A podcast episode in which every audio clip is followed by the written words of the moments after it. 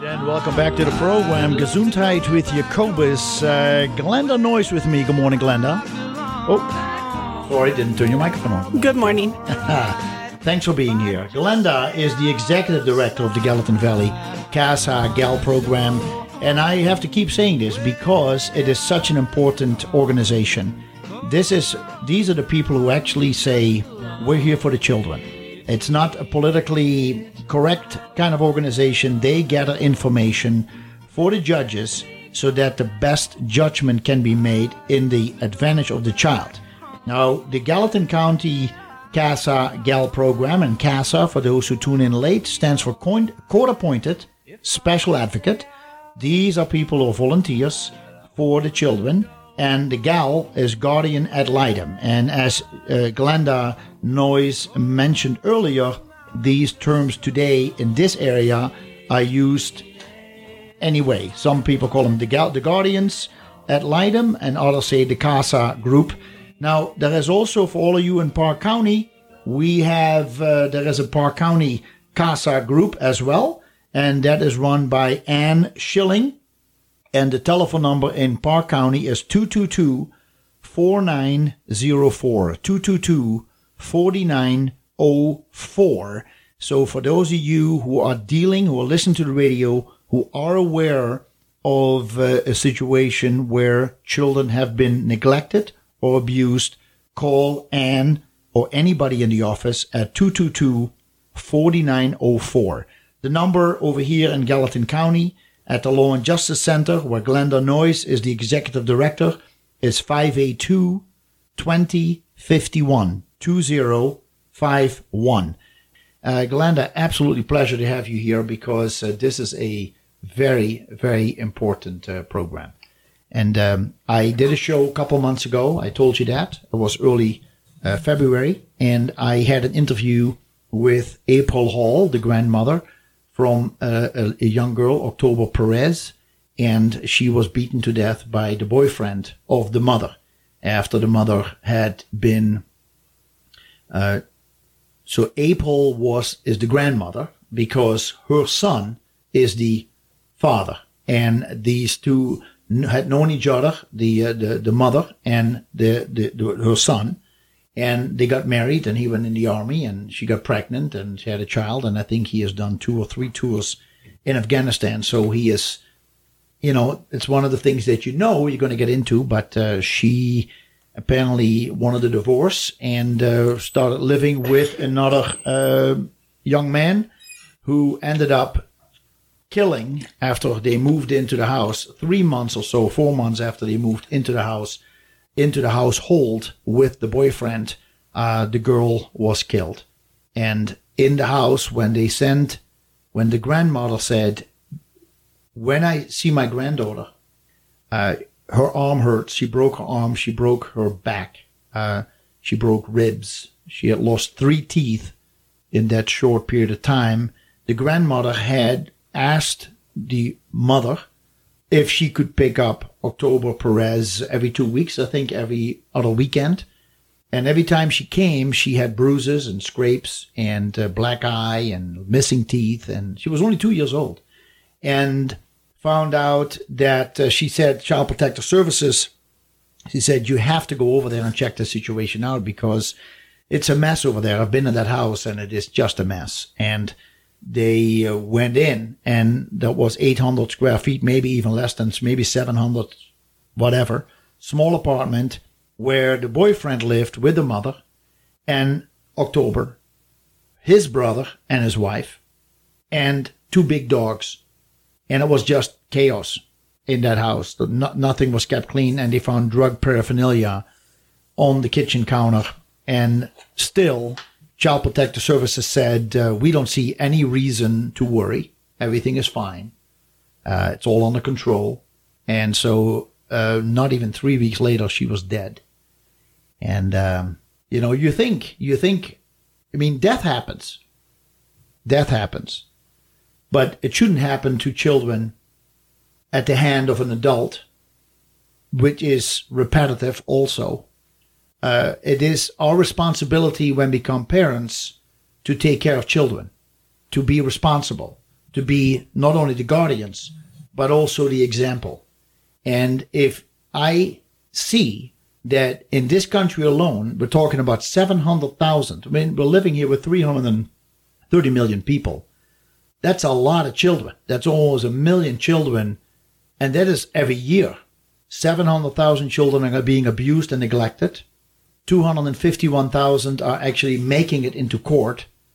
And uh, hopefully, get, but the 251,000 are those the ones that actually make it to court, Glenda, or, or those the ones that actually have CASA GAL representation? Yes, those are the ones that actually have CASA representation. There's many, many more that don't have. Like Maricopa County, Arizona, um, I have spoken to someone out of that county quite a bit, and they they have 12,000 kids in foster care in their county alone, and only 900 of them have a CASA serving them. So there's, wow. you know, that 250,000 number is just those being served by CASA, and there's, you know, thousands and thousands more that aren't. So maybe that's a good time to talk about the volunteer program. Sure. Um, tell us more about it. Where where does one start? People are listening right now. Tell us first of all, who can qualify to be a volunteer for CASA? Well, just about anyone can qualify. We do do a rigorous background check on everyone. Um, you know, they're to make sure that they're not harmful. You know, we don't want to add add to the harm sure. for children. Sure. And so everyone that comes into the program does go through a background check and through the national um, sex abuse uh, sex abuse offender registry and things like that. Mm-hmm. So um, as long as you are an upstanding citizen, you can qualify. Right. We do have, like I mentioned before the break, a rigorous training that everyone goes through. Um, in in historically here in Gallatin County, the training was 20 hours, yeah. along with one-on-one mentoring of that volunteer through their first case. Um, in speaking with National CASA recently, they told me that's not really in compliance with their standards, okay. and that we need to be doing a 30-hour training. All right. And so we'll be moving to to change that, so it'll be 30 hours and you are part of the you you are that's one of your responsibilities right? Yes. set up the teaching. Yes. And so uh, give us uh, a, a, a, slight rundown about some of the things that are being discussed during the training. Okay we just I just finished my first training in February where I was the the sole trainer. So okay. that was, you know, my my maiden voyage into that. it was I was real nervous, but yeah. I actually think it went really well and I Good. came out with 12 new volunteers trained wow. that I think are doing an awesome job on those that have cases are doing a great job. Mm-hmm. Um, the training covers just everything, you know, what the program is itself and things from confidentiality, expectations, and court processes. Every guardian is required to write a court report for each court hearing. And so we cover how to write that court report and what goes into it. Um, we talk a lot about, about communication and dealing with, with families how how to talk to parents and how to how communi- to get the information. how, right how to mm-hmm. how to communicate with children effectively and things like that. Yeah. Also how to put our biases aside. We all come mm-hmm. into this role with a perspective and and a bias that's just natural that we may not even be aware of. Right. and it's really important to put as much of that aside as possible when visiting with with the parents especially because if you come in and make a quick judgment about someone based on you know what their house looks like that's not necessarily fair you know that that that parent has no, right. has their own history they yeah. have their own experiences that probably led them to where they are today yeah and so we have to keep that in mind too mm-hmm. there is a excuse me there is something in statute that CPS is required to um, to follow, which is called the minimum sufficient standard of care. And so, my idea of a clean house and your idea of a clean house may be two different things. And so, there's a minimum standard of care that they can expect from a family. Okay. And so, that often is frustrating for the guardians. You you want these children to be in the best home possible, you know, the best environment, the mm-hmm. have the best opportunities in life, but unfortunately that's not always going to happen. Right. Because, you know, there's there's economical things to that come into play and education and all those kinds of things. So mm-hmm. we can only expect the minimum standard of care. Okay. Even when we would rather it be more than that. So. And I also realize that you can live in a mansion, but there can still be abuse. Yep. So you walk in and you're impressed by the wealth and the beauty. But behind the scenes, there could be some extreme things happening that never make see daylight. Exactly. Yeah. In in you know just recent history, I, I, I do join my volunteers on their first case and I walk through that with them um, step by step through the first parts of of every case. Yeah. As a mentor and and supervising them till they're they're feel like they're up and ready to run by themselves. And you know, I went with one guardian to visit a family that was just one of the most extreme poverty cases that I'd ever seen. Mm. And how many children? Um, I probably can't say that. Okay. Um, all right. Good you know, yeah, several children. Yeah. Um, but you know, being poor is not abuse or neglect. So that that in alone is sure, you know that doesn't true. that doesn't mean that yeah. those children are being abused or neglected because the parents are not um, wealthy. So, you know, I, we, we were dealing with this family that is in, a, an extreme poverty situation. Yeah. And then the next week I went with another, fa- another guardian to a family that, you know, it was the it's nicest, nicest home I'd ever been in. Wow. So you're right. There, yeah, there are no boundaries, yeah. you know, yeah. addiction and mental illness, they, they don't have boundaries. So, right. And I understand that looking at volunteers, it can, like you said, it can be people from all walks of life. It can be, uh, mothers, uh, housewives, uh, homemakers, I think you call them today. It could be uh, uh, executives. It could be you know all kinds of people, whoever it is in the in in our society, in our community. Um, you cannot tell from looking at somebody down the street that person may actually be a guardian. Right. Yes. Yep. You know, we have we do have people from every walk of life. We have people that were former social workers. We have retired people. We have um, young people. I, I was very pleasantly surprised at the number of young people right? in my last training. What I, age are we talking about here? O- over 20? Yeah. Are they all adults or young people? They're all adults. Um, okay. I went back in preparation for this and and did kind of a perusal of my 69 trained advocates and we have them from 24 to 77 years old. Cool. Um, I have 35 of them are over 50 years old. Okay. 10 are under 30. All right. And the rest range between 30 and 50. So yeah. I thought that was a good spread of people. A lot of people are retired. It it is a big time commitment, especially in the beginning of a case.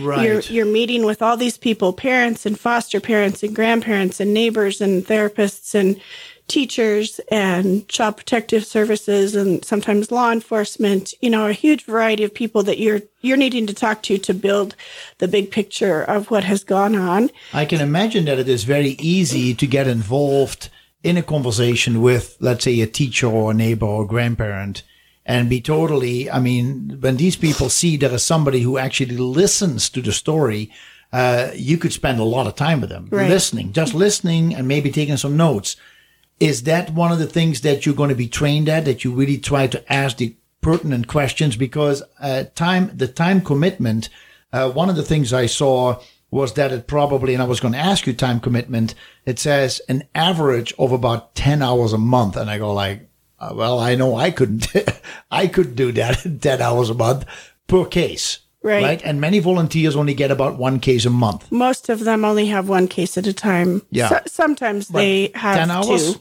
Is that fair to that, say? That is the average. Really? At the beginning of a case, though, it's a lot more. That yes. that first month on a case where you're doing the big bulk of the investigation and and building the backstory that led this family to this situation mm-hmm. is is quite time consuming. Okay. And as well as that's when you have the first couple court hearings fall within that first month.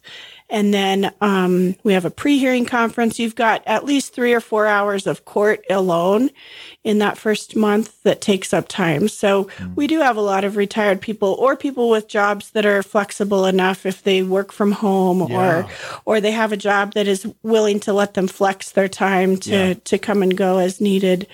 But you know, I, I like I said, I was really pleasantly surprised to see as many young younger people as we did in this last training because mm-hmm. I think having that um, wide range of people available to serve these kids is great. And I also had two men in the training, which we really do need men. You okay, know, like like my my foster child. I said he's a 16 year old boy, and and him having a male guardian ad litem is huge because that's a, that's a time when you know, young men really could could benefit from having a male role model yes. and and someone that they might feel more comfortable talking to. Yeah, folks. Uh, Glenda Noyes is my guest. She is the executive director of the Gallatin Valley CASA Gal program. She is located at the Law and Justice Center on uh, South 16th, third floor, room 313. And the telephone number over there is 582 2051 582 2051 if you are aware of a case of child neglect or child abuse. Do not hesitate to call the CASA office and Glenda and her staff will be very happy to help show you the steps to take, uh, what you need to do next. Uh, if you are a person who would love to learn more about this to become a volunteer to help the abused and neglected children, please give Glenda a call at 582 2051. The volunteers, Glenda, are, and thanks for being here, really. Thank I, you for having me. Uh, you well, this is so important. It's very important. We have to do this again. Yeah. Yeah. I'm already, I'd be happy to. I'm already telling you now. We're not done yet. And I, I have so much information because I want to talk about that ACES program as well that people need to understand. The um, the volunteers again, we, we, we there is a bunch of questions. There is a questionnaire that they need to fill out, and there is. Uh, I was looking at the national website and simply at the information. See, I'm looking all over the place here for stuff. Um, volunteer recruitment and training um, it says volunteer as a guardian ad litem is rewarding because you have the opportunity to truly make a difference in the life of a child. Children who are appointed a guardian ad litem spend less time in the foster care system. Children also have a better chance of finding a permanent home when a guardian ad litem is appointed. Volunteers are recruited through speaking engagements, advertisements, or word of mouth. Job descriptions are available to interested volunteers. A screening process begins with an application and references, an interview, and a criminal background check. A minimum of 30 hours of training is required. An existing guardian ad litem is paired with a new guardian ad litem on their first case. The program volunteers meet regularly to support each other. There is ongoing training in child development, juvenile justice, and child abuse and neglect. And I, I highly recommend you go to the website, the Gallatin County casagal.org, CASA, C-A-S-A, court appointed special advocate, and G-A-L, guardian ad litem, dot org, Gallatin County casagal.org, and browse through the pages and read about the volunteer program because I have over here in the back, I have the uh, the questionnaire, and of course you start to fill out your form where you've been, and then you come to page three. and you say, uh, the Casa Gal program will reject any applicant found to have been convicted of or having charges pending for a felony or misdemeanor involving a sex offense, child abuse or neglect, or related acts that would pose risk to children or the program's credibility. And then you have to do your consent to a routine check of your criminal records. And do you consent to a routine check of your criminal records in other areas if you have not lived in the state of Montana for the past five years. And of course, that makes sense, but it's funny that it's page three. It should be the first question. I'll take th- I'll take that under advisement. Thank you, Anna. Uh, no, that's that's true. But I was reading also on the national website some of the questions that are uh, the volunteer duties. Um, I, I can give you the pages if you want to use them, but these are some of the the volunteer duties, and uh, maybe we can jump on that as soon as we have answered this uh, uh, the question from a caller who was on the phone with us. That's okay, Glenda. Sure. Good morning, caller. Thanks for joining the program. What is your your name, please? How can we help you? Yes, my name is Joel. Hi, Joel. And, and this CASA program that you're talking about, CASA is house in Italian. How do you spell your CASA there? What is this organization? What? How do you spell it? C A S A, just like the Italian. Okay, just like the Italian. Well, okay, that's. But I just wanted to double check. Now, is this a national organization in any way, or is it just local, Gallatin Valley? It it is national. There, um, it started out of Seattle, Washington, and has over 900 programs across the U.S. Okay, good. I'll call you at your office. I'll talk to you Monday. Thank you. That'd be great, Joel. Thank you. Thank you. Bye bye. Yes, this nationwide organization has grown to 949 programs in 49 states and the District of Columbia, except North Dakota, with more than 76,000 volunteers serving over 251,000 abused and neglected children every year. So this is really quite something, and I I do hope that you stay with us for the last hour because there is a lot more coming. Where this came from with Glenda Noyes, the executive director of CASA. Stay tuned. We will be right back. Are you ready to improve your life? It all starts here on Gesundheit with Jacobus Health Talk Radio.